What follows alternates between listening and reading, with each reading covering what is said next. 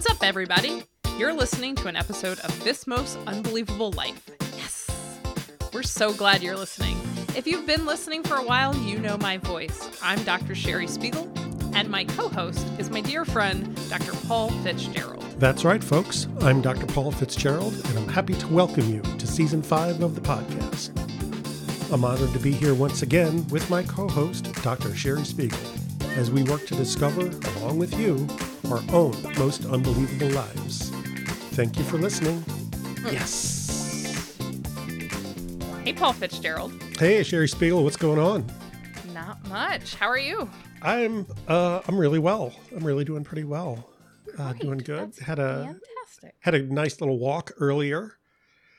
Saw more cicadas than I was comfortable with at the time, Mm-hmm. and That one flew at me, and Oh, so no. they've gone airborne. I don't know if it's a good thing or a bad thing to say that, but uh, doing well. The summer, the uh, the sun, the uh, the sun, the the weather.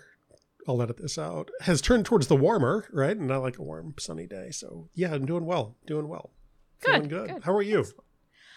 I'm well also. See, now I know how this feels because usually I'm Yeah. the one who asks first. This is going to be an well awkward well. podcast. Yeah. Uh, yeah, things are pretty good. Um, I have officially moved into what my friend Mike and I call the summer state of mind. hmm Um, and I think I'm doing it far better than I normally do. Like, I'm really leaning into it. Um, so last summer, I told Mike that I wanted to live the summer like like a woman of leisure, like a celebrity woman of leisure. And I was terrible at it. That's not what a- I did at all. You have to get a challenge right and recline nonchalantly. Right? Yeah. Um but today like the things that I've done include reading a book, making a salad. That's kind of it. Well, I Yeah, I like rearranged my podcast station. That Yeah. took some time. But other than that, like it's kind of nice to have an open day. Yeah, they happen so infrequently. I do. Um, and a lot of folks, um, I mean, we've been talking about this a little bit the last couple of weeks. A lot of folks that I've been talking to lately don't. Uh, it's like they don't. What do you really do with yourself when you have an open day? I mean, if if your calendar doesn't tell you what to do and what's next, uh, well, that's just not the way this country was founded. Those are not the principles upon which, you know, our experience, you know, takes rest. Uh, what do we do? What are you, what are you going to do all day? I mean, what are you not going to do? Like, you're not going to do anything? Like, you're just going to, Yeah. like, what are you going to, it's Well- like, the, the, it's incomprehensible. It is, know, is, and it's, for a lot of um, like, what, like, like, the weirdest thing happened to me last week.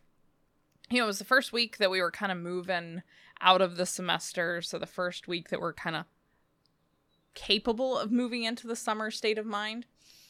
And I had something on my calendar every day last week. Yeah. And I found myself moving into this feeling called resentment. Yeah. You were telling me. Like, yeah, I used to find things on my calendar to be like safety. Hmm. But now I'm like, I don't even know who I'm going to be next Thursday. How can I have something on my calendar?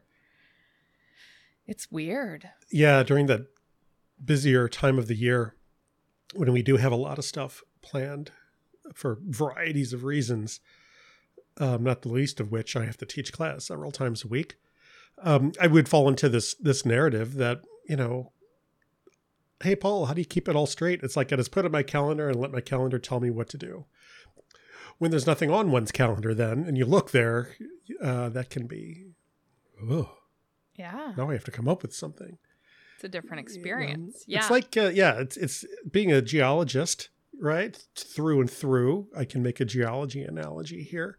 I think we'll see how this one goes. Um this doesn't just go for um, folks in our, our academic field. This could apply to anybody just going into a weekend or something like that as well. You know, so I, I try to be mindful that not everybody out there is you know doing the doing the work that you and I specifically do.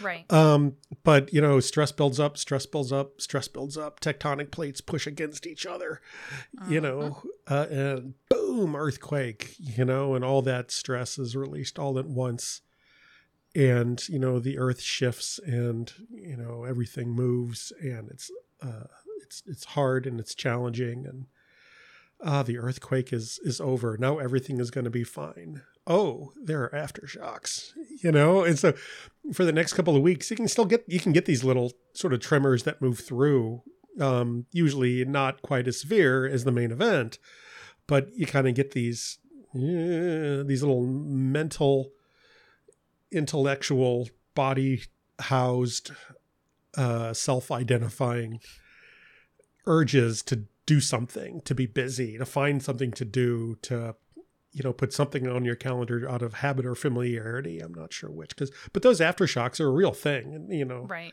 I've talked to a few folks you know since the semester ended.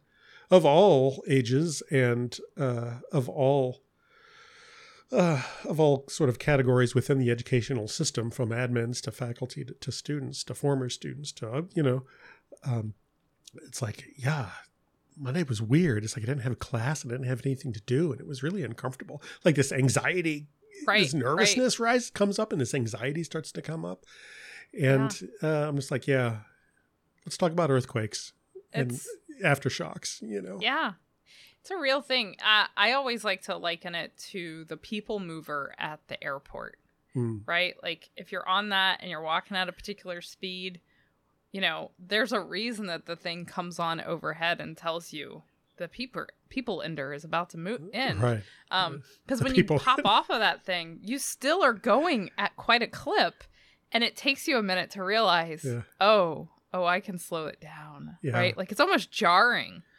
Yeah, and um, I mean, people learning how to, uh, you know, young kids, like when they're, you know, three or four, trying to figure out how the top and the bottom of the escalator mm-hmm. works. I mean, it's like you, the the look in, in the face is oftentimes just like sheer terror.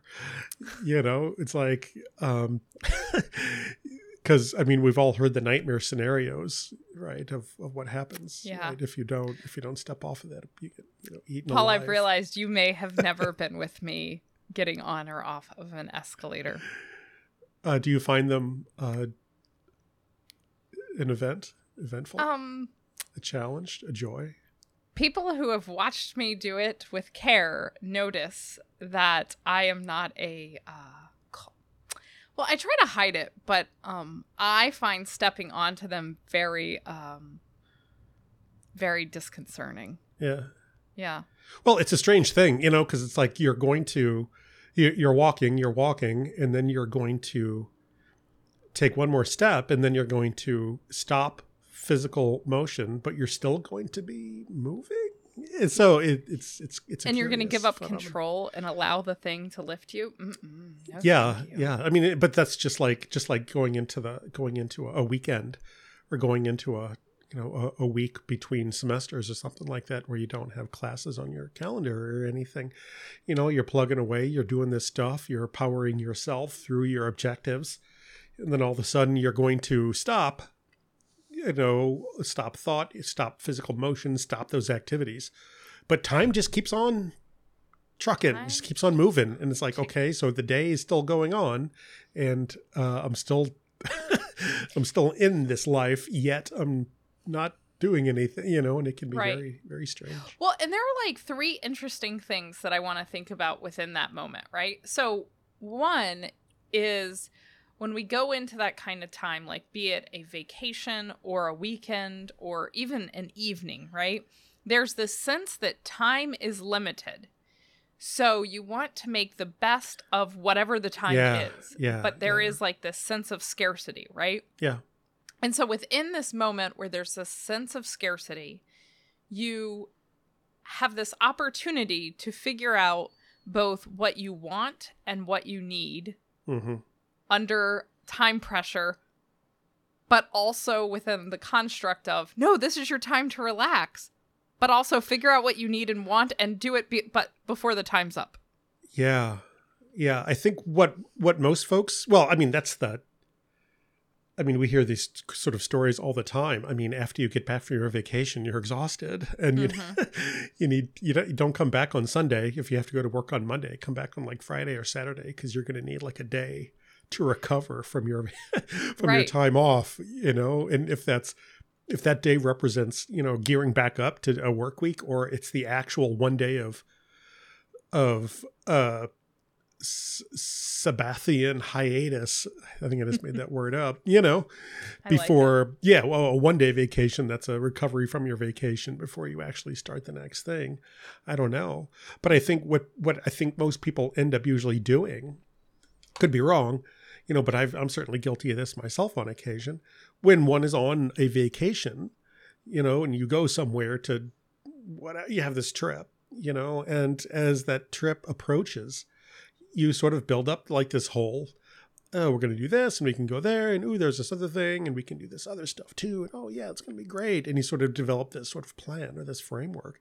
And then when you're actually get in the car or get on the plane or however you're getting there to do this vacation, what a lot of people I think need without expressing that and without, saying that that really haunts them for the duration and the in the entirety of that trip is they need the actual vacation to look like what they thought it would Mm-hmm. um it's like okay I, I got i had all of this expectation built up for it. I have all of this kind of low-key plans. I want to eat at this place. I want to go look at hang out on the beach and i want to you know check this national state park that's nearby out whatever it is.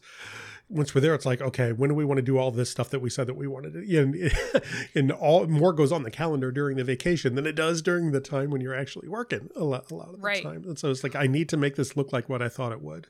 Well, and it's such an interesting it's such an interesting thing because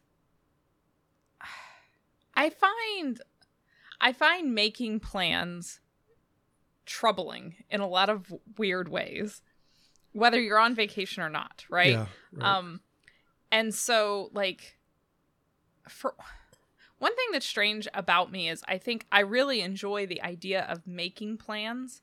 I don't always have the energy to carry out the plans. oh yeah yeah yeah yeah Right? So one of the things that Eric and I do when we're planning vacations um is we'll make a list of all the things that we could do knowing that we may not do most of them.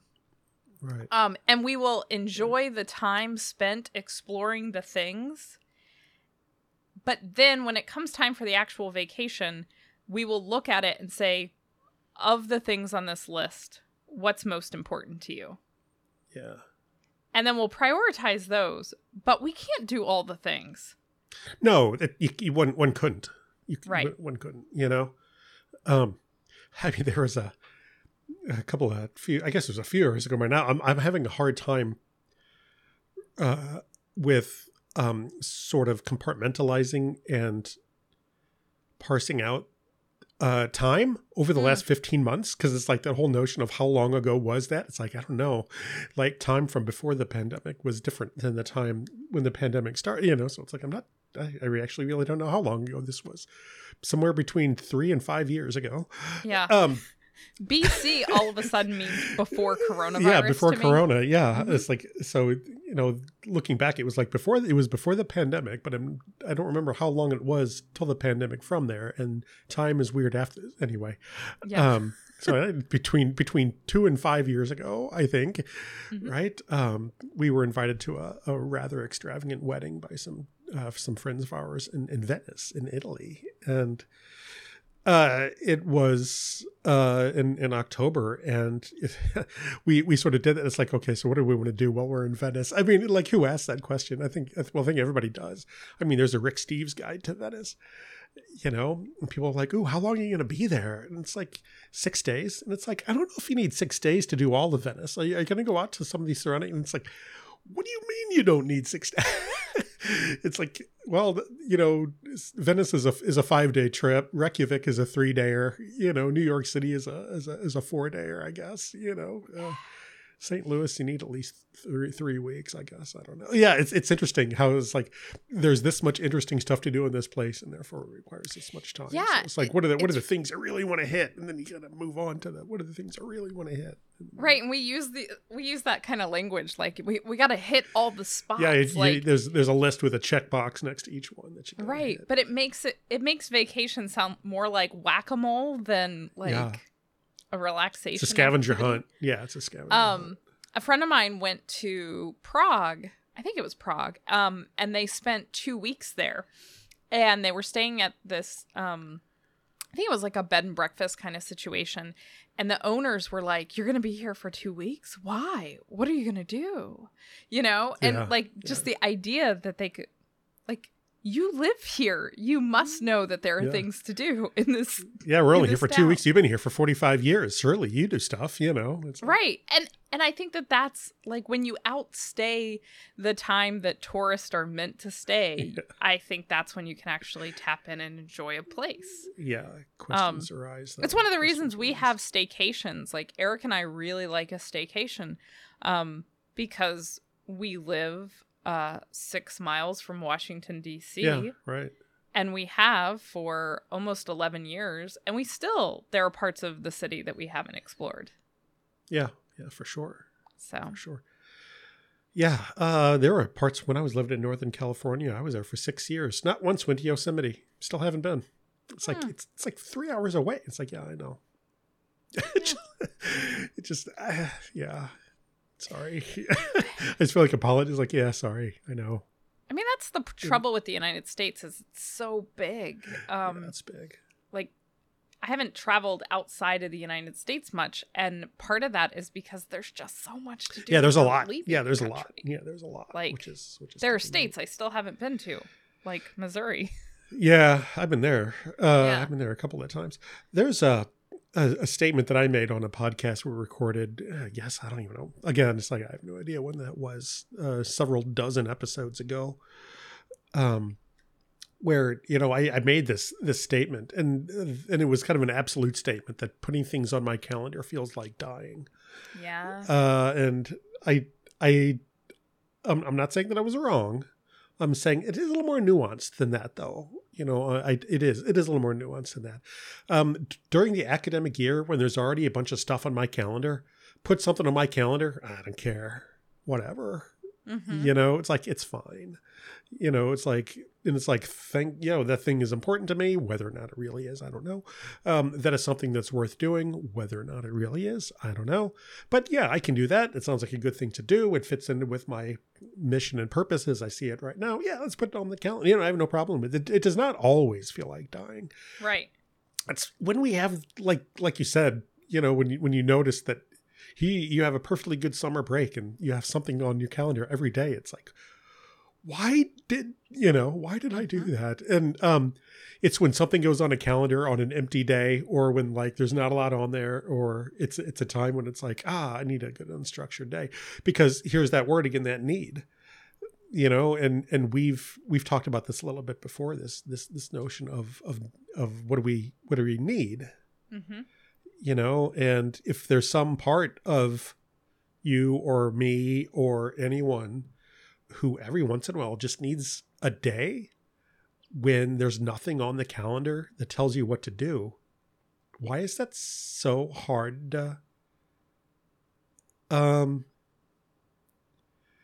is that i don't know what i don't know how to end that question it's like why is that I don't know, why is that so hard to do why is that so hard to articulate why is that so hard Why to is this sticky? why is it sticky? Yeah. Um, Yeah. It's like, why is it hard to put that thing on there? Because it's like, you would think that it's like, ah, there's an empty day and I have something to do. I'll put it there. What a win. What a success. It's like, it doesn't feel that way for me. It feels like uh, I'm going to ruin a perfectly good empty day on a calendar by Yeah. putting something on it. And it's like, once the thing is on it, it's like, well, hell, at this point, you know, open the, you might as well put anything on there you want, you know. That Right. first thing is, it's so it's not like, you know, putting things on the calendar feels like dying. It's just putting that first thing on the calendar that day. Everything else is fine after that first thing is on there. You know, because some part of me I think really does need a, an empty Right. Day. Well, I mean, once I'm once I'm in the flow of structure, I'm okay with being in structure. As long as, you know, I've been really and here's that word need again, um, which I think we're gonna end up camping out with some Yeah. I think so. Um one of the things that I've realized that I really do need is spontaneity. And if I structure my calendar so much, um, I don't allow things to manifest. Mhm. Um, and I think I would miss out on a lot of opportunities. So I'm just trying to get a little more comfortable with that idea of spontaneity. And especially within the summer, like depending on what the weather is like and depending on how I'm feeling and depending on where my brain is, I want to be able to make some choices about that.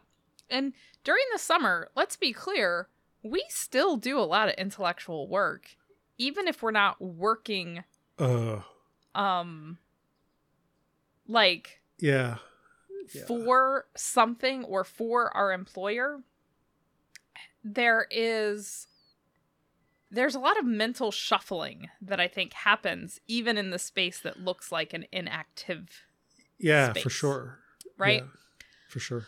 but i don't know i'm spending um you know getting back to your question of like why is that so hard i think part of it is facing a day where your goal is to identify your own wants and needs um that is both a freeing and a terrifying thing to do It is. It is. It really is. Um, yeah, I had a, a uh, one of the uh, professors on my uh, dissertation committee used to talk about this, and he used to get flack from his coworkers.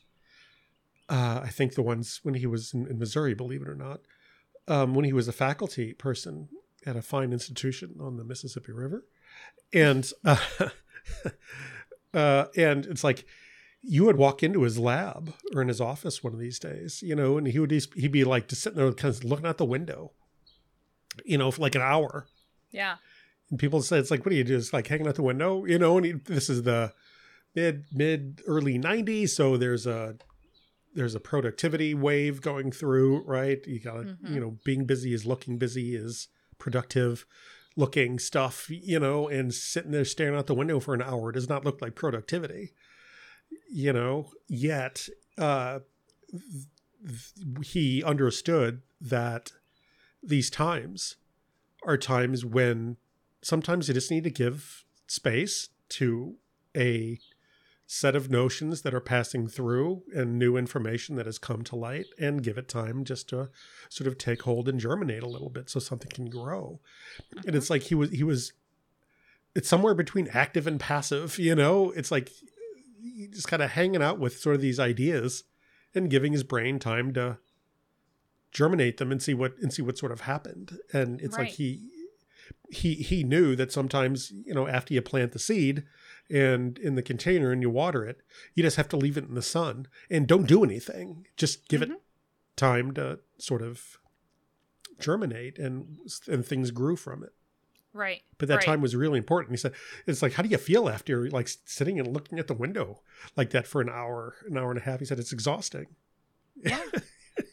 it's like Yeah. "Whew, i need to take a break i need to sit down and type something to to to relax from looking out the window for the last hour that's at least mind numbing he's going to respond to some emails after that and give his brain I'm- a, a rest I I feel very similarly, I think, after I sit for an hour, like for an hour in meditation.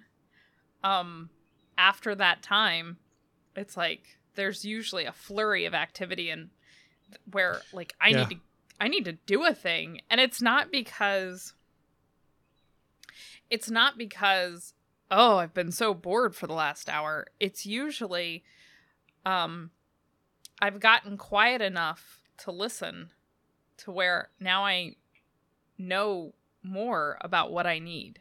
yeah right Um, so I very rarely, and this is one of the things I find um, kind of tricky, uh, especially as we ha- have had shared uh, meditation communities. Um, a lot of times after I've had like I don't want to say a good sit, but a a longer sit. Um, I really crave time by myself right after it. yeah right Um, so community after meditation is really hard for me. But it's yeah like, well, come on, you've just Yeah. been sitting alone for your by yourself for an hour, and I'm like, yeah, yeah. I've been listening, and now I want to allow myself some time to talk. yeah space holding is is uh is is its own uh it's its own uh, art and craft. That's for sure. And it, it, it does it does require some post event re re energet re, re energetics re you know reconnection and with Yeah. with with self. Um, and this goes back even. I mean, what would this podcast be without some reference to the suttas or to the Buddha or something like that, Mhm. right? Says Dharma Paul. Um, uh, the Buddha would talk about this in the suttas, and um, I have no idea which one because uh, there it is. I'm just going to throw that out there. But I was listening to a talk by someone uh, the other day, and they were talking about the Brahma Viharas, as Mhm. which which you and I have talked about many times. We've done workshops on them, um, and they're challenge. They're challenging. You Yeah. know, if, if if one does a workshop on any any hard practice, it's a challenge for reasons which we'll get into on the next 200 episodes and uh, at, at least a conservative estimate i think um i'm just saying it like it is i think uh but um it's like okay sherry on three love everyone. Okay one two three go do it you know? And it's like it doesn't really sort of work that way. I mean these these things need to be cultivated and um these things being like metta loving kindness and compassion and joy and things like that. So how do you actually uh, actually sort of do it? And what good comes out of it anyway? And um I mean, besides, it's like, hey, it's good to be nice to everybody, and wouldn't life be easier if everybody just loved everybody? And it's like, yeah, the answers to those are yes, but Yeah. I mean, that seems like quite a reach um, for the average uh, person on the street, let alone the average practitioner. And um, so it's like what the Buddha would talk about. It's like you don't need to like cultivate the the verb of it, right? You don't have to. You don't have to cultivate. Uh, okay, I'm going to think about this thing right now. Hmm, and I'm going to like do all the actions of looking like thinking, and it's like, okay, I've thought about it, and this is what I came. Up. I mean, things rarely work that way, Right. you know, as as sort of cartoonish as they seem. What we do, right, through most of I think the activities that you and I do together, and most of them that we've done in our lives, probably, and that, like I said, you know, the Buddha talks about this. You you do things that um, create the conditions that makes them more likely to happen hmm you know and and it's like what does meditation do for you? What does standing and looking out the window for an hour after you read that paper do for you? You know what insight comes from leading meditation groups and then you know having some alone time afterwards? It's like it's these acts right? You know why why take a walk Mm-hmm. you know to clear your mind? It's like and it's like that's not the thing. That's the thing that that that leads you to the thing Right. you know that's that's the stuff that we do is the stuff that we do that um that causes the thing to arise Right. spontaneously from the universe. You know it's like you can't you you know it's like you're not making your brain think. Your brain's going to think anyway. Creativity will emerge by itself because that's what creativity does.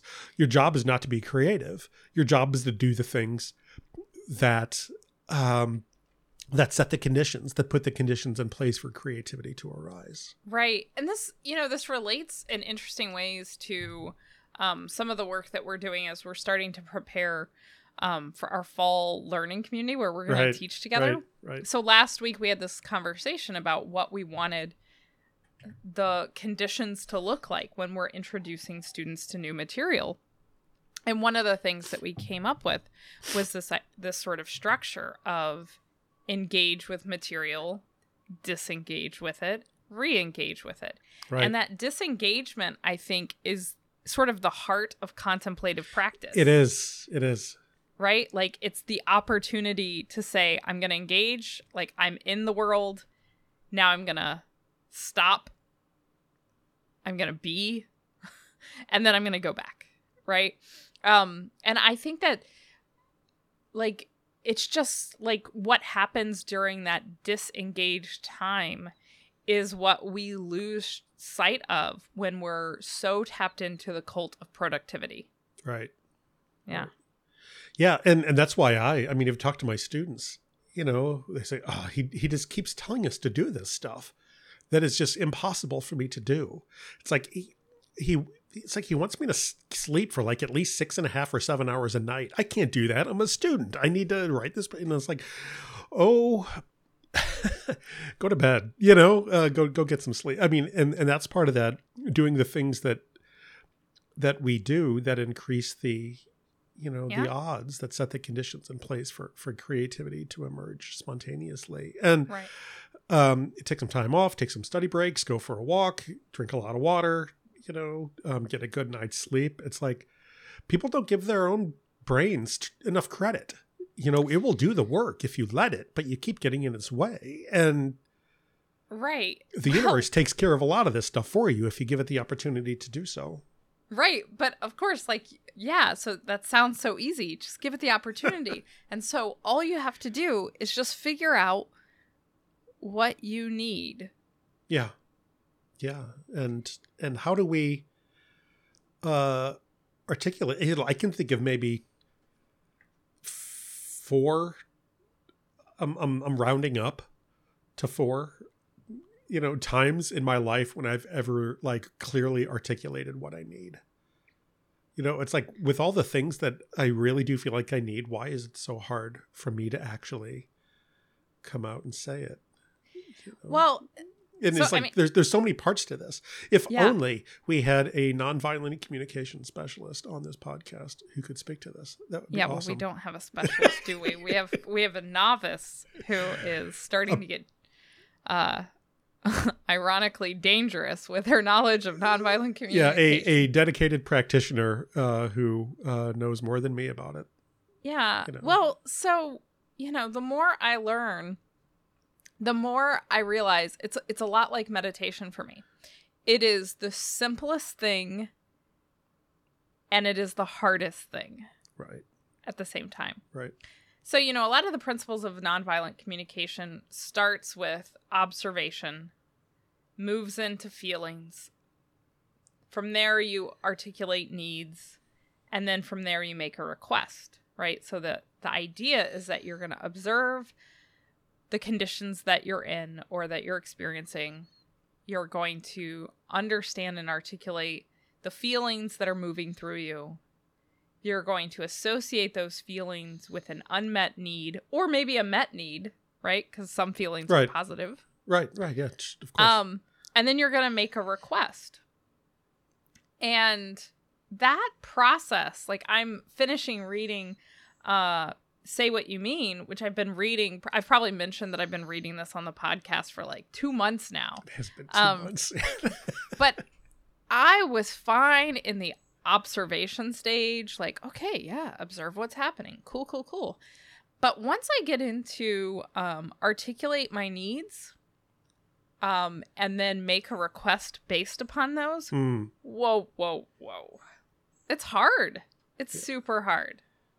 What do you think? Uh, I, I, I sort of want to take each one of those apart a little bit, you know, just because, I mean, when you said the first one, observe, I was like, whoa, whoa, whoa. What do you, Right?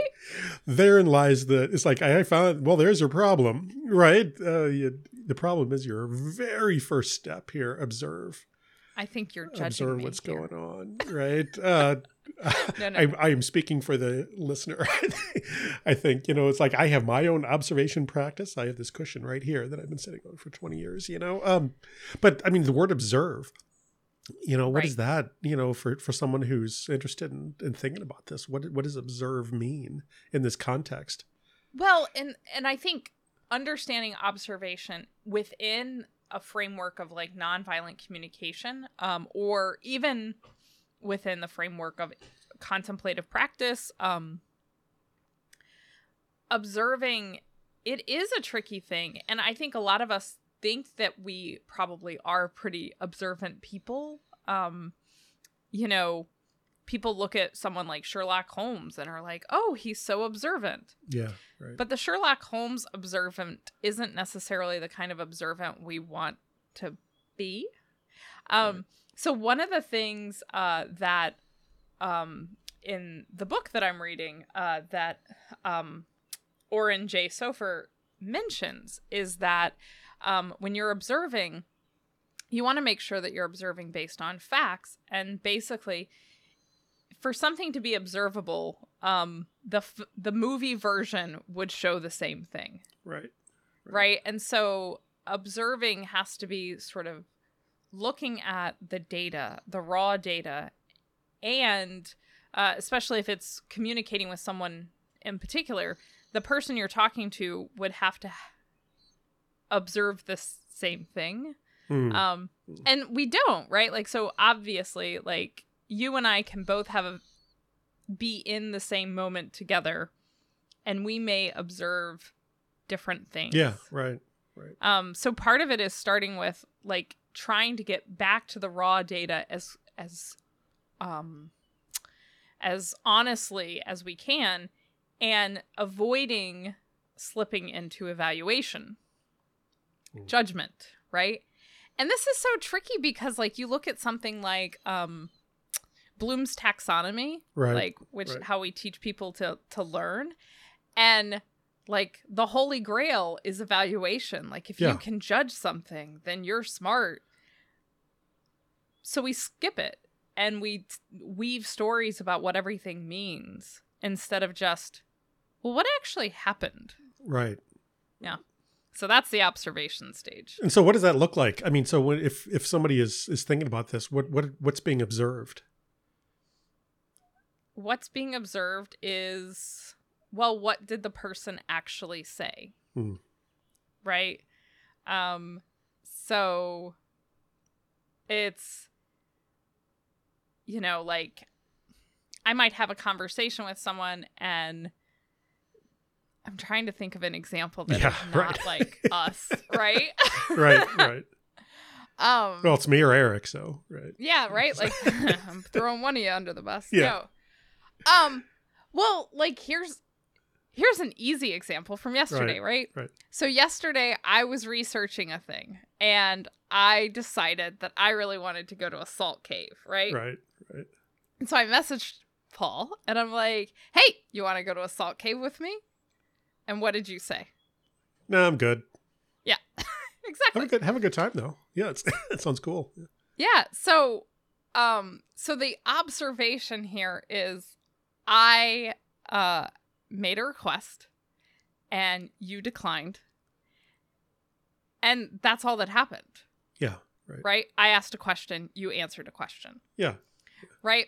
But I think every time somebody makes like asks a question, um, we are not really good at hearing no, right? Mm. Like hmm and I think we and you and I have talked about this a lot. We get really bad at or not bad at. We're saying no is scary. Yeah. Oh, yeah. Yeah. And that's not just you. I mean, that's uh, out there. I mean, that's a universal. Yeah. Yeah, that's Yeah. a universal truth. I ask- think. So asking for what you want is scary and saying what you want is scary. Yeah. And so we have to try to figure out how to navigate through that. Um so like with with this one example, right? Like so I could tell the narrative of well, I asked Paul if he wanted to do something with me and Yeah. he said no because he doesn't like me and Yeah, he doesn't want right. to spend time with me. Right. Right. And and I could run from there.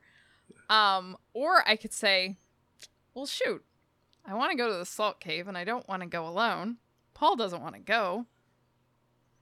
Wonder what my friend Mike's doing, Yeah. See what he's up to. right?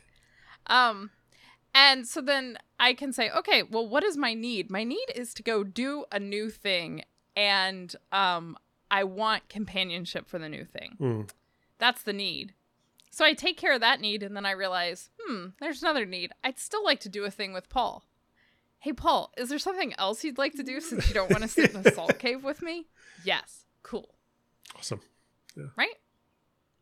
But I think the human tendency is to like get all caught up in, well, I asked a question. So, um, I get to write the narrative about what the no means. Yeah. Right. There's a whole Shakespearean play in this. You know. Yeah. That's the yeah. There's a whole you know. There's a four act play that that goes on with with everyone. Many people. I should I should only speak for myself. For me, for many many folks, you know, this this judgment comes in. Explanation is like spin. It's like all this. You know, the brain will. It's like you see, I told you your brain could be creative. You know, I told you it could. You just you just have to cultivate the conditions, and it will it will sort of go on its own to to all kinds of stuff that it wants to do. And um, you know, that's the you know there, there's other level of investigation that can be done on the on the on the tail end of that. Is that real? Is that true? Is that really you know?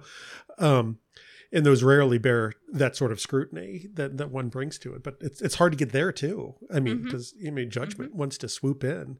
It's always looking for a, a crack in the armor. It's always looking for a you know a little chink in the in the in the armor somewhere that it can get a hand in or a sword in or an arrow in or a Listen to how violent all of those things yeah i are. know because that's i mean it's, it feels it feels violent though Yeah. i mean which is why the book and the the technique is referred to as nonviolent Right. you know, communication it does I, I like the observation part of it so really is like what what was act what actually happened here Yeah. It- it's it's almost forensic Mm-hmm. it's almost forensic Right. And I've known that I have this this problem with like spinning my own narrative like, yeah, my brain is very creative.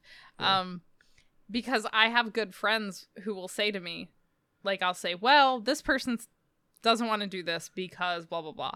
And then uh one of my dear loved ones will say, "Well, did they say that?" And I'll say, "No. Why would I need their point of view? Yeah, why- I'm spinning it myself." be very inconvenient to get their opinion Yeah. never let Um, facts get in the way of a good story right who was? Right, mark, mark twain right. was that mark samuel was that mark twain Yeah. But it turns out it's a lot easier. Um, well, I don't know if easier, uh, but it's it's very revealing if um, we start with observation and we come to situations with curiosity Hmm. um, instead of judgment. Right. Right. Super hard though. It is super hard. Well, it's it's it's not something that we're accustomed to doing, and it's more more more so. I, I think we're not accustomed to doing it because it's not something that um, many have ever been taught. hmm It's you know it's it's not something that's in in a curriculum that I was a part of during my formative or un formative informative or uninformative years. I don't know how that works that that verbiage. Um but i mean it was not something that i i mean i i was 48 when i found out about it. Hmm 48 you know a fat lot of good it could have done me earlier in my life too i got to be honest. And um you know there was a thread going around in an alumni facebook group that i'm in for my high school which i i, I joined begrudgingly because i had tons of not positive experiences when i was in high school You have a lot of judgment towards. i have a lot of i have a lot of validated and confirmed judgment towards those I judged them because they sucked. Um, and and it's like, boy, you know, here I am sitting in a, you know, meditation retreat in Massachusetts, and 48 years old, and I'm hearing about this now. It's like I was almost pissed. You know, I was Mhm. like, this would have been great when I was 10. This would Yeah. have been fantastic when I was eight. Why didn't why didn't somebody tell me about it then? Because it really been re- really helpful. But it's like, under what circumstances would I have been exposed to this? I mean, that's not what happens in fourth grade. That's not what happens in elementary school. That's not what happens in high school. They're teaching us other intellectual stuff that's going to make the world a better place, not this, not this other Mhm. stuff. I mean, you, can't. It's, it's like he can test on it, right? right. What are you going to do? Multiple choice test on nonviolent communication? I mean, there's not a there's not a standardized test that covers it, so it doesn't get it doesn't get addressed. And for all the good it, which is enormous, that it could have done at a younger age, it, it was not available, and so Well, you know, part of it, and I don't want to get too far into like, well, the problem with our school system, yeah, because uh, that's or a the problem with our country. that's a slippery slope that you and I f- slide down often. Just right, like- it's our favorite slide. In fact, it's like it's like we're at a water It's, park. it's like the slip Um, and slide, right? That ends in a you know Yeah. Um, but so much of how society is structured um, is about competition and is about Yeah, right. hierarchy. And nonviolent communication isn't. mhm. And I think that that's the real thing that has really um, kind of been a reckoning for me that I'm still working on how I'm going to negotiate is you know, I'm part of a field, writing studies, rhetoric and composition, whichever one you want to call it. right. Um, rhetoric is the art of persuasion. And at its heart, rhetoric is a manipulative practice. Hmm. It's how to get other people to do what you want. Right. Nonviolent communication is about how to connect with other people so that the needs of the community are met. Right. That's not what our culture rewards. It's not. And, you know, for some reason, I keep, you know, sort of thinking of the stereotypical um, used car salesman, no disrespect to used car salesmen out there, you know, the stereotypical one's like, this is why you should buy this car. This is all the million reasons why you should do it. Don't think about it. What do you think? What do you say? You know, Mhm. buy it, buy it or not. And, you know, there's, there's rarely, if ever, a, an effective salesperson out there that says, you know what, you know, this is what we got. Um, there's some good with it. This is how much it costs. Go home. Don't decide anything today. Go home. Think about it. Let me know if you have any questions. And If it's yes It's like, today, that's it'll not- be yes tomorrow. Yeah, yeah. It's like that's not how that's not how this hustle works, right? Right. This is not how this hustle works. Um, I mean, it's you know get get get get someone to to agree and sign the bottom line right now. You know, because if they Yeah. go home and and think about it, they might see that the emperor has no clothes, or that there's actually nobody behind the curtain pulling these levers, and so you gotta you gotta rope them in and and, and get them now. And nonviolent communication really is the let's take time and investigate and think about it. And um I don't you know no decision nothing right now. Go home think about it sleep on it. Let me know. Let me know what Mhm. what what what's going on right? Let me know what you think. And th- things can't be sold that way Right. you know at least Right. thing, things that are things that are not worth it can't be sold that way Yeah, exactly. The whatever you're selling has to actually um have value and meet needs. right right And not that just is yours. an unmet an unmet need yes. you know so it would be awesome if there was like some framework that we could engage in where we get to like where, where it actually invites us to like express our needs but we're in the middle of talking about that right now so you said the first step was observation observation. and the next Yep. one was Feelings. feelings Whoa, whoa, whoa, feelings. feelings Yeah. Um yeah, so you s- and you know, one of the things about this is it's it's kind of a slow process if you're not practiced with it, I think. But yeah, so um the essential grammar, you know, one starts with observation and then um knowing what the conditions of the situation are. Um you try to articulate what you're feeling and what others in the situation are feeling. Um and you know there's this dynamic of i feel blank i need or right because you know this need of mine is being met do you feel this um is are your needs being met do you have a need um because feelings and needs i think um i'm learning are really connected to one another. So feelings signal needs. Right. Right. Or Um, yeah. right? And, or met met or not. Right. Right? Yeah, exactly. Um, but I think one of the things that I've been in the habit of doing is um connecting my feelings with a preferred strategy to meet a need. Hmm. So, um you know, I feel I feel hungry, therefore I need cake. That's a strategy to meet a need. That is not the need. it's not the need no it's not the need it's not the need um so and one of the things that i'm i'm really trying to work on is naming uh the feelings that i have because i think i've pushed down like i'm a i'm a fundamentally rational being i don't have time for feelings um so yeah i just right have tried to ignore my feelings, which means I'm not very skilled. Um, or I don't want to say it that way. I'm working on developing a more complex skill set for naming the feelings I have. Yeah, um, I was just thinking about this today a little bit. I went down my own little uh, research-based rabbit hole uh, earlier earlier today because there was some Facebook thing that was going around. Actually, I've taken notes. Um, there was Oh actually God, this I'm Facebook. so I know. right it's now. like wow. Um, there's this thing going around on on Facebook. You know, and about the at the end of the year, you know, teachers face this collective resentment towards Charlotte Danielson. I'm like, who's Charlotte Danielson? I have no idea who this person is. And you know, so a little come click some buttons. You know, hello internet. You know, let's start Yeah. with Google because what we do.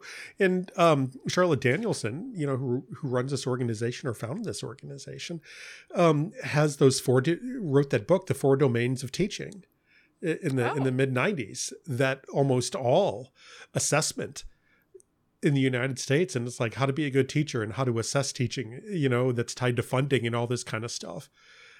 You know, Oh. is it's like wow, I went down this whole, you know, and and so it's like there's this whole fancy website and you know there's these articles it's like who's charlotte donaldson and why does she get to tell us you know who what good teaching is and all of that because it, it's hard to actually get background information on her Right. but if but i mean so much not going down the slippery slope so much right of what is happening in a lot of the schools are based on the, the outcome measurements that that were, were brought up in the mid mid 90s because of this and if you go to this website i mean what it what it says which is one of the core values of good teaching and good scholarship and good um, educational practice and the basis of which we should evaluate is that um, learning is done by the learner through an active intellectual process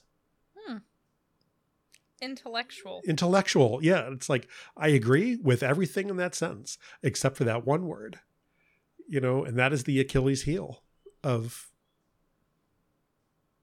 where Yeah. we are where we are you know Well, and I mean, this is this learning is can only be learning can only be an intellectual process and and not just learning though. So like, yes, learning, but also business, right? And Yeah, everything right, else, like, right. right. For Christ's sake, there's no crying in baseball. Yeah, right, Right. right. Like feelings don't belong in so many things. Like, so we play this dance where we deny that we are fully human and we pretend that we are machines Right. capable only of intellectual things. And you know, the other day I posted this blog and one of the things I commented on was um the the idea of something being touchy-feely, yeah right right? Like so that right. we know that like intellectual is good and touchy-feely is bad. half of that is true Well, and I don't know, there are some people that even villainize intellectual, don't they? well that's true And so if you take away intellectual and you're also opposed to touchy feely, like, what are you left with? what are we with? left with yeah what's what's what remains here Yeah. what remains here um but i mean the sci-fi folks get on this you know all the time and um you would you would know how to respond to this better than than most people that i know being a sci-fi aficionado that you are the good sci-fi too um it's you know one day one day you know we will be able to upload our brains to the to the to the cloud you know and gain immortality that way.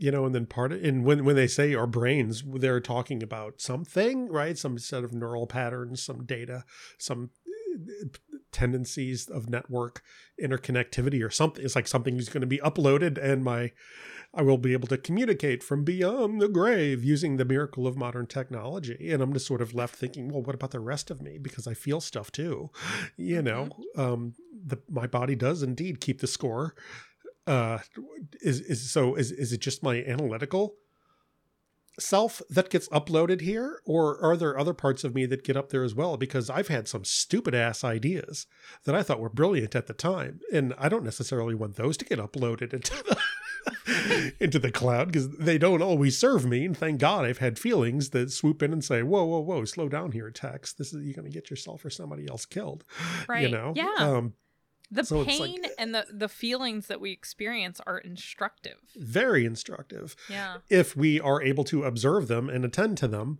and not spend uh, our lives trying to avoid them Right. um, or make them go away you know to i mean and this gets back to what our what what our needs are and why are we so why is it so hard to talk about them and i made this statement about most people when they're on a vacay I think, spend a lot of their time trying to make the vacay look like what they thought it would. And it's like, how do I go through this situation, avoiding things that don't feel good and Mhm. chasing after things that things that do right feel good, right? And and it's like if that's your if that's your approach, you know, is to avoid things that don't feel great and to only only engage in things that do feel good. It's like you there's going to be quite a run. But I also think that that's the narrative that we have about a Oh, yeah. But how often do people actually make choices that are not actually in their best interest in terms of what will actually make them feel great? Because, like, think about it. Oh, we're on vacation. So that means we can eat whatever we want. Oh, we're on Yeah, vacation. right. So we're going to stay out in the sun longer than we normally do without sunblock Right. oh, you know, we're I don't know. I just think of when I was a kid, the number of times that I went on um like a vacation day or, you know, for ginger spice here, uh Right, to the right. beach. Um and came back absolutely miserable. Um because I did not attend to my actual human needs there was just this needs theater like oh i need a Right. great day at the beach Yeah. Yeah. a great day at the beach requires sunblock hydration adequate food Yeah, adequate food.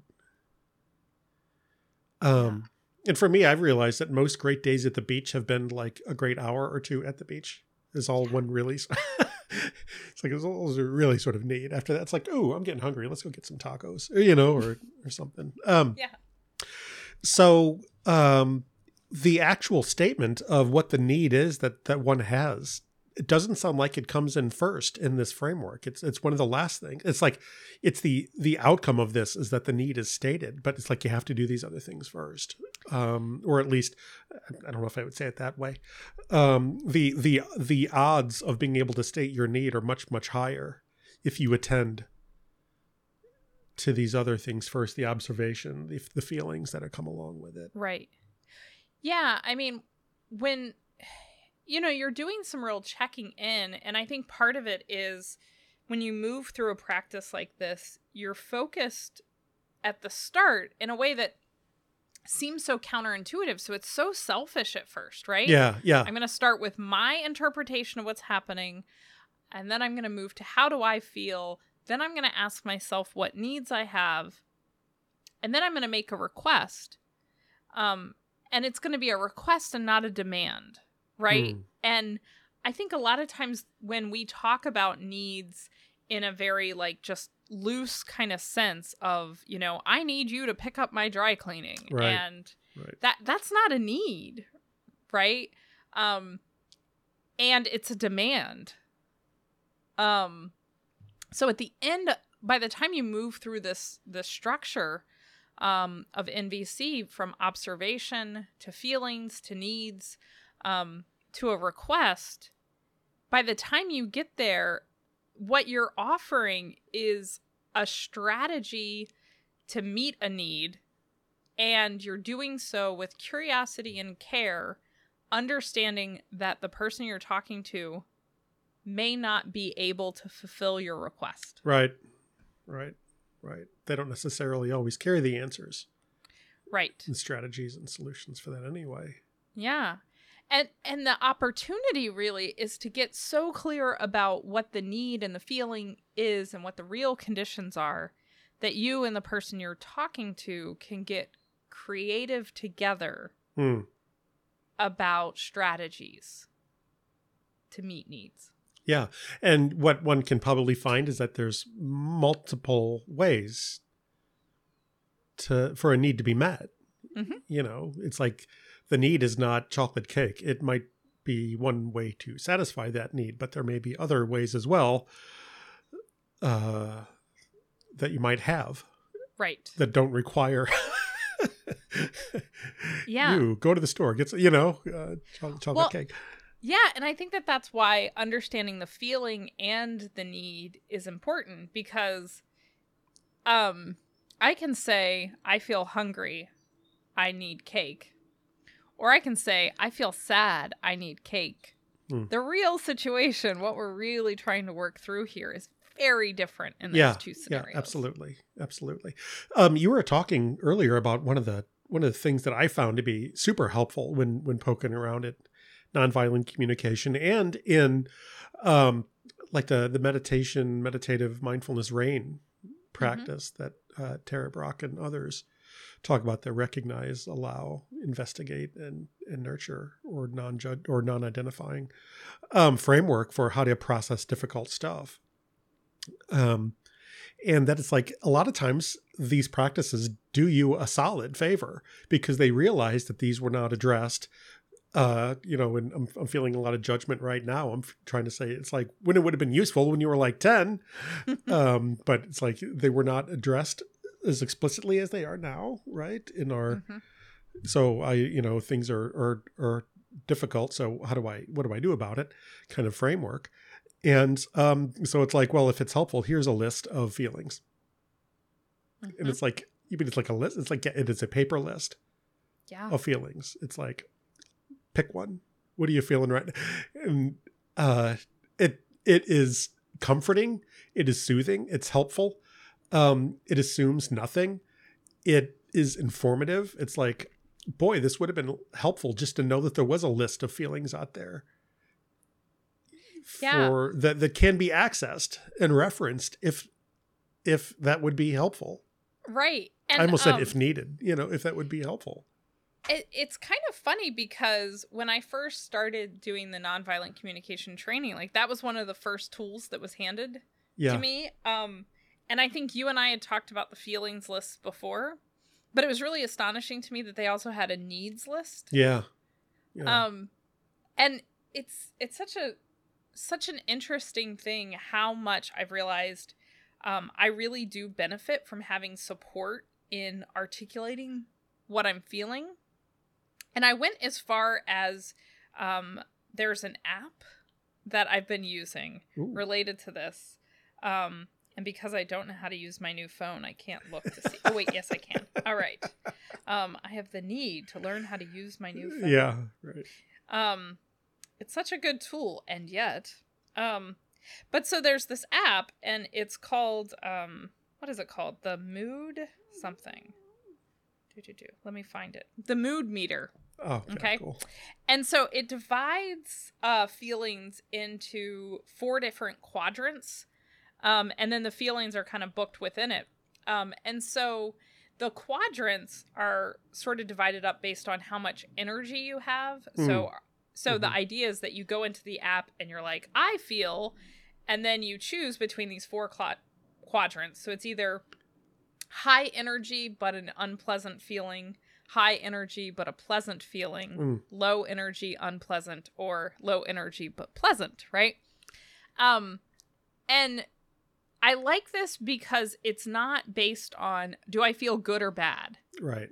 It's what is my energy looking like? Yeah, it's non-judgmental, energy yeah. is good, right? Yeah, when you're trying to sleep. yeah if you're about to go to sleep um pleasant or unpleasant and so then you you mark it um and then you're allowed to take little notes on it if you want Nice. um Nice. but i've been finding that practicing identifying my feelings um is oddly instructive Yeah, I bet. Surprising? Sometimes? you know there's just there's so much nuance there right like how do you feel right now paul oh, good lord. Uh how do I feel right now? Um just kind of throw it out there. just throw us give us a word Um, pretty content. Uh, pretty content. Um, uh, I don't know if, if this is an emotion or not. Um, interested. That's more of a mind state. I'm judging already. Um, uh, feeling pretty calm, pretty Okay. pretty level. Um, un un unrushed, un unpressured. so yeah so um, um, uh, judged. I'm feeling judged at how I'm doing. Because I'm staring at you, yeah, asking like, this question. I'm feeling judged. I'm feeling self conscious about what I'm coming up with. I'm wondering if it's right. Uh, so I'm feeling all kinds of things. All Yeah. that judgment. Yeah. Well, yeah. Well, so one of the things that I think is interesting there is we really can feel a lot of things at the same time, oh yeah. Yeah, for sure. right? Yeah, for Um, sure. But there's probably like one feeling that wants to be most heard, right? Yeah. So it's interesting. Would you say that you have higher energy or lower energy? Uh, lower. I mean, I'm not. Lower. I'm not bouncing off the walls. You know, it's like I'm, I'm feeling pretty. I took I took a big walk this morning. You know, so it's like I'm feeling pretty. Yeah. So if I look in my app in the low energy pleasant, right? Yeah, I would. I'm. That, yeah, I would certainly say that I'm in there. right?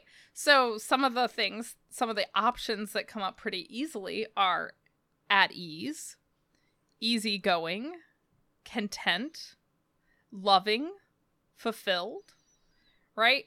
Um, and so, you know, I can kind of like drag my finger around within this app and say, oh, well, I'm not really feeling at ease. Maybe it's a little, maybe I'm a little, you know, more, maybe it's a little more something. And like I can kind of move around until I Yeah. see what feels right. Satisfied, secure. And it's interesting because Yeah. it just helps you feel like what feeling wants to be heard. Yeah, what a validating thing that that somebody uh, actually took the time. Somebody's actually took the time to come up with a list. Mhm. Yeah, I mean, that sort of that sort of implies that it's okay to feel things. What an you idea. know, and what an idea. And it's like there's not a wrong thing to feel and a right thing to feel. They just sort of are Yeah. what they what they are. Yeah, exactly. Um, they sort of are are what they are. Mm-hmm.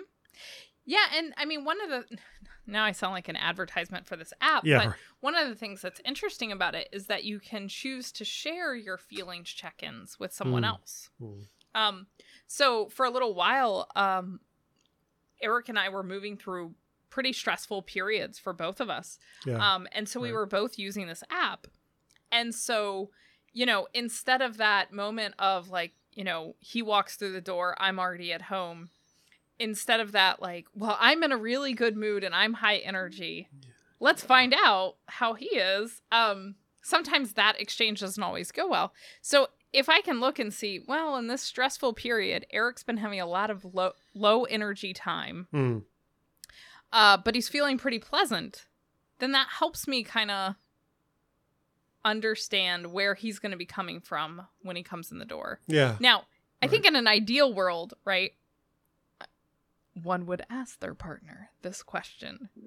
Well, that's hard, right? But- We've been Yeah, but you know, baby steps. We're working towards yeah. it, Listen, right? listen, listen to this episode for reasons why that is such a hard thing to do. You know, um, and you know, I mean, that's where we started this. It's like, yeah, that should be easy, but it's not.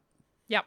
But it's Exactly. not. It's not easy. You know, it's not easy to do that, and it's not easy for all the reasons we've been outlining here. It's like we do a lousy job at cultivating within ourselves and encouraging and practicing and even showing daylight to the first step hmm in this. Observing i mean it's like we we don't we we don't even start at the at the first step you know?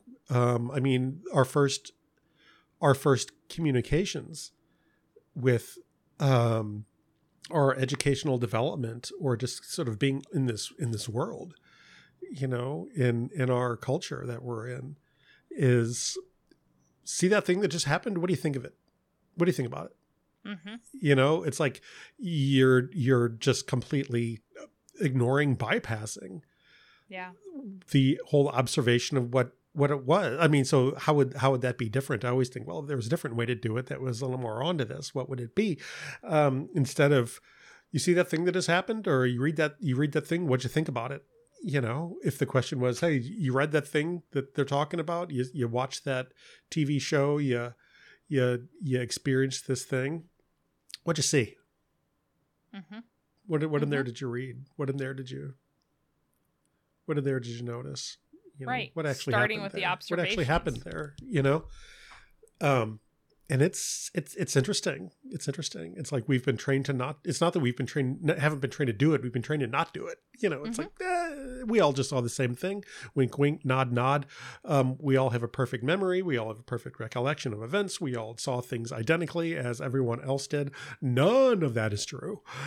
You know, Scientifically disproven. yes, scientifically disproven.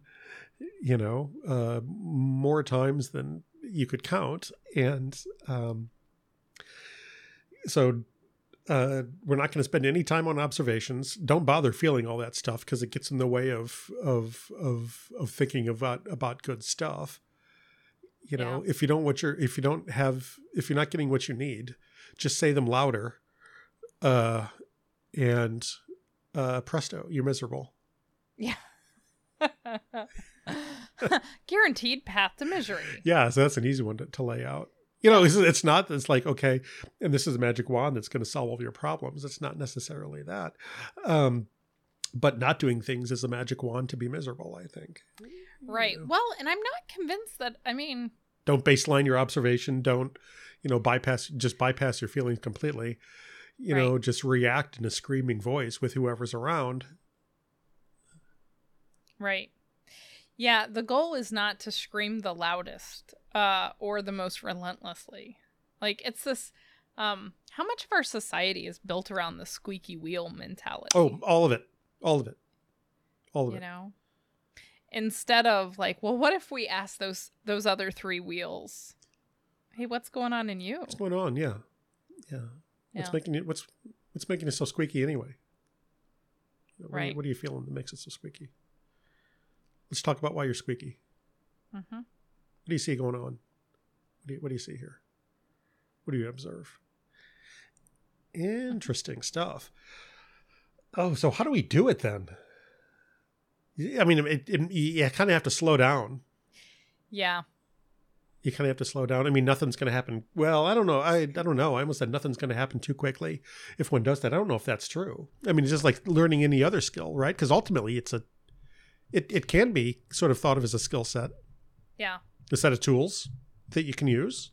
You know, Absolutely. to yeah i mean and so it's like you know it's just like learning any other skill set i would say like you start to practice it sometimes you're going to discover that there are parts of it that you do badly yeah, right. um you know and um Eh, and it's I, I don't think it's something that you learn once and then you're automatically perfect at. You know even like you know we say that things are like oh it's easy. It's like riding a bike. Like once you learn how to do it you always know how to do it. And it's like if you think of that analogy of like riding a bike it doesn't mean that riding a bike isn't sometimes challenging Yeah, right? Like right. going up a hill like sometimes you flip over your handlebar yeah. bars right? Like like just because it's easy doesn't mean it's not gonna hurt Yeah, right. Yeah, for sure. Um, and so, I mean, with each one of these things, I can sort of prescribe uh, what it, that looks like to me mm-hmm.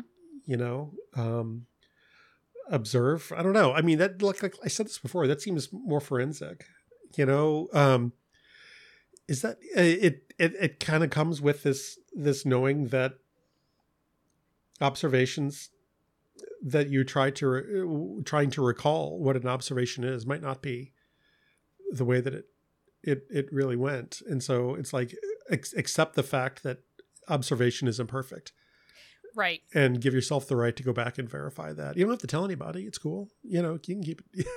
it's like nobody's judge. Well, I, I would say that nobody's judging you for that. I don't, I don't know if that's true, right? But it's like, eh, no, let's go, You go check have every to once in a while. Yeah, you don't it. have to judge yourself for it. yeah Feelings. Um, that's what I do on the cushion more than anything else. I, th- I mean, that's where it's time to, when it's like I, I don't. I, I mean, I do some observation about what's going on. You know, when I'm on the cushion, a lot of what that observation is is like, what do I feel about that? How am I feeling? Am, Mhm. am I, it, you know, if, for me, the the meditation process feels more like uh, really connecting to the felt sense of what what's moving through me, right? As as stuff sort of arises and, Yeah. and passes away, and um, my needs. I don't know. Sometimes that is sort of after the after the sit. You know, Mhm. ah, that, that that almost feels like the thing that happens in the shower or on the walk or in the looking out the window it's like ah that i mean that's what's really going on. That's what i really need. But i think some needs have come to me on the cushion as well you know some Right. insight has. Not because i've sat there and i've thought about it. It's, it's it's not because i directed my mind in that direction. It's like i i gave myself open uh, i gave myself to the spaciousness of what in which that could arise clearly sort of once you kind of blow the clouds out of the way the sun can sort of shine on on what's real and what's true a little bit better i think. Right. Yeah, for me, I think the needs part is in many ways um challenging. I think I am skilled at recognizing need in other people. Hmm. Mhm. Um so I have put a lot of pressure on myself to recognize and anticipate the needs of everyone else. Yeah. And then I forget my own needs. Um, you know, like I'm a person who forgets to eat and drink. right right But I am also a person who will nag the people I love most about hydrating. yeah If I've asked you if you've had any water today, I probably love you. yeah right right right right right um But I don't ask myself. yeah well the doctor never gets sick. The lawyer never gets sued right? The economist never goes broke right? Uh, the teacher Right. knows everything right? Um yeah. Yeah. So but i do think it you know it's a practice and and uh, you know i think certain people are particularly have a uh, accepted social roles for various reasons many of them gendered. Um that reward putting the needs of others in front of their oh yeah. oh yeah for sure. You know so yeah sure. um, but one thing that I do fundamentally believe is that if I start with meeting my own needs, I'm far more equipped uh, to be present with the people in my life. right. This is the oxygen mask Yep. you know putting putting one's own oxygen mask on first. And it does come across as selfish. And you know i agree with you 100% right? Most of those notions about who who those individuals are in our society and our culture um, whose responsibility is to satisfy those needs are absolutely gendered. Um, uh, abs- absolutely they are. And um, but i i think many people, myself included, have um, at one time or another found themselves recognizing that they are expected to satisfy a need in someone else and and reacting to what that need is. Um, and that can be a reaction. It's like, ah, it's, I'm happy to, you know, be part of the need based solution for this person. To it's like I'm really resentful that you know I'm part of. I, I'm expected to, you know, do all of this to satisfy this person's needs, whatever they might be. Who is this person anyway, right? And and that's a whole other investigation to to take on. It's like just because you know, and, and it's like the the verbiage on this is not quite as nuanced enough to really capture the, the true spirit of it. It's like, do you put yourself first or do you put yourself last? Do you put yourself in the middle? And it's like, I, I don't know if that's the framework that is the most helpful. You know, I would say don't put yourself last. Right. Even doing that though is very countercultural. You know, because it's like we we're all told it's like, oh, you know, make sure that other people's whatever and I think at this point I'm at this place where um I I don't know where we put ourselves because I would say that it doesn't have to be fixed, right? right. But Right. I think it is important to understand and meet your own needs. yeah this is it, it feels like there's room for an and in here you know Yeah. you can be a part of the other the, the solution for others people's needs as they navigate this life and you can be a part of your own solution Right. for your own needs do both you know do you know or, or don't do both uh see see what arises and respond Mhm. you know with your full expression of your human form um mind body spirit heart all all of it you know um you're a person too remember that and that what you see in others, you may see in yourself as well. And Mm-hmm. the process that works with others might work in us individually as well from a self-directed framework you know so it's like this you know put yourself first doesn't really always sound any more informative or interesting or, or helpful to me than don't put yourself last does. You know i mean put myself first seems selfish put yourself last feels uh exploited. Mm-hmm. you know it's like sort of put myself in the middle? It's like i don't think that's the axis you know No. that we that we put ourselves on. I think that's a that's a, a verbiage in a framework best left avoided maybe Yeah. What if we just put human needs at the forefront? and you're a human too i like the i like the caveat like an asterisk next to it Right. you know with and like you're a human and you're a human too like you too you know Right. you Well, as sharon mean- salzberg say everybody er, everybody gets to play you know Right. everybody gets to play Yeah. Well, in, in so many situations, it's like if we all just paused and said, like, what is the need that is most um, driving your actions right now? And then once we have all the needs on the table, can we find the idea for what we need to do next? yeah right? Like everyone gets a vote on what their needs are. yeah Um but um you know, prescribing one strategy is I think the real danger, right?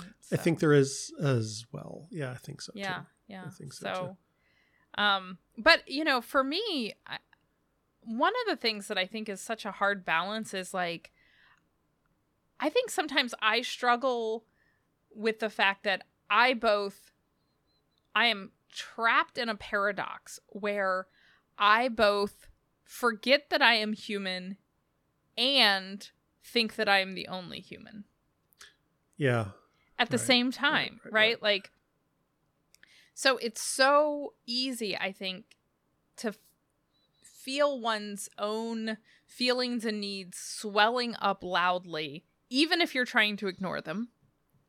And they're so hard to deny. But Yeah. then we, I think, can sometimes navigate space as though we think we're the only human, like everyone else is a supporting character in the film Yeah. of our life. right right right yeah, Um, for sure So yeah, it's just what if we just remembered that we're all human? Yeah, we never see ourselves outside of our own bodies, though. I mean, we never get to see ourselves like other people see us. You I know? That's that's uh, it sounds well, that's a blessing or a curse, a little of both. You know, um, you know, we never get, but we don't. I mean, we never get to see ourselves as a as a whole person, Yeah. as others see us. You know, we I I've never seen the bottom of my own chin uh without the assistance and aid of a reflective or camera device you know and it's like it sounds stupid but it's like you've never seen yourself as a as a as a person. You've never seen yourself out in the world. You've never seen your i mean i i I I mean, in interacting in a real time way with with things. I mean, yeah, sure, you know, take a video of yourself, whatever, you know. But it's like it's it's it's so rarely done. It's so rarely Right. done. And you know, the the thing is, you know, record yourself giving a speech or giving a presentation and go back and watch it. It's like under no circumstances will I ever do that. And so it, it's not like um, you never get to do it. It's like on the opportunities when you can do it. It's like no, Right. I'm never going to do. I will never bear witness to my own imperfections to the extent where I would. You or know, your own perfections, right? Like yeah, yeah, we're just going to avoid all of it, and it's like, yeah. why is it so hard? I mean, th- this question, you know, like observation, feelings, you know, what is the need, and and you know, what is the request being made? I mean, you could you know record get a recording of yourself give doing a presentation and go through that process after after watching yourself you know how do you non-violently communicate with yourself Well, I think that that's That's This might be a different podcast. A whole other podcast. This is a different Fitzgerald. this is a different podcast. Yeah. Yeah, it's. I mean, I think it's. It, it is definitely one that's worth uh breaking down because, like, yeah, we can start with the idea of like, well, first just observe what's going on, and then there's a little asterisk that's like, except you can never authentically observe yourself. Good luck. Right. Good luck. Yeah. Good and luck. it's a real thing. Um, there's this web comic that's been going around where it's like these two little stick figures, and I don't remember the name of the artist. I should really find that out. Um, but one little stick figure is looking at their phone, um, probably some picture of themselves, and they're like, Yeah. "I'm so ugly," right? And then the other little stick figure laying in their bed is like, you know, you only see like these awkward selfies of yourself. You don't see yourself when you see a dog or like other these other delightful things that, you know, yeah. one would be delighted to see a person they love experience. Um and it it is true. Like we we do not have the opportunity to see ourselves in the moments that the people who love us most see us in. What if we did? You know, what if we did? What if we did? But how could we? How could we? Yeah. How So, could we make that yeah, happen? Yeah, how could we? Yeah, um, so we're left to do our best, you know, and in situations like that, it's good to have a framework, you know, Mhm. in, in place to help us along that path. And I think that's what, um, I think that's what NVC is. Yeah. Cool. I think it's definitely something we all need. I think it is too. Yeah, cool. Well, tune in next week when we figure Yeah. out how to better look at yourself. How to better look at you, boy. That's a whole. That's a whole separate like podcast, not like episode, but like an entirely different. series. series yeah. Um, for that one next week, I'll be unavailable, but Paul will Yeah. handle it himself. Right. Might do one of those three in the morning live uh, late night call in radio things. I don't know. There we go. Um, so the book, Say What You Mean, Oren Jay Sofer, um, Mhm. you can get that at any, I would recommend a s- local, locally owned bookstore, bookstore, right? To, to do that. Um, you can Google that too. I think he's got, a, he's got a website and there, there's Mhm. others out there as well. So, um, yeah, he's great. he's not the um, only game in town, but he's a big name in town and he's really good at it. And he's, so- sort of the voice of that, that right now, I think. Um, Absolutely. There's Yeah. some folks up there. Well, I think what I up. like about him is, you know, you read through if you are familiar with mindfulness uh, meditation, if you are familiar with uh, like the Brahma Viharas, like they show up. He doesn't call them that in the book, but they they're there. Boy, Yeah. there. Yeah, he's he's uh, has a, a history in Zen, a lot Mhm. of Zen Buddhism, Mhm. right? He spent a lot of time on a cushion in some, Yeah. in some uh, in some Zen centers. Um, and he he uh, he he's a frequent flyer at many vipassana meditation retreats as, as well. You know, so Yeah, he's cool. uh, he that's certainly going to make an appearance in the in the work that he does for sure, Mhm. and rightly so. Awesome.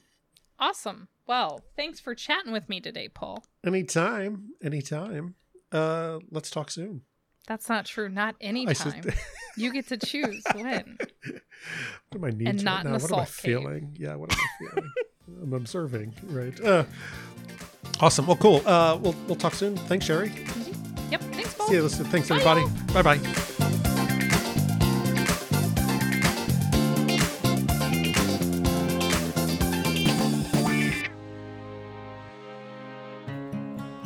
This podcast is produced by Sherry Spiegel, Paul Fitzgerald, and This Most Unbelievable Life.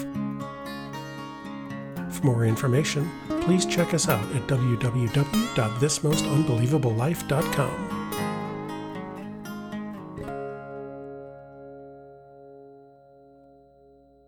Paul and Sherry have a Paul podcast. Podcast. Yes. Yes.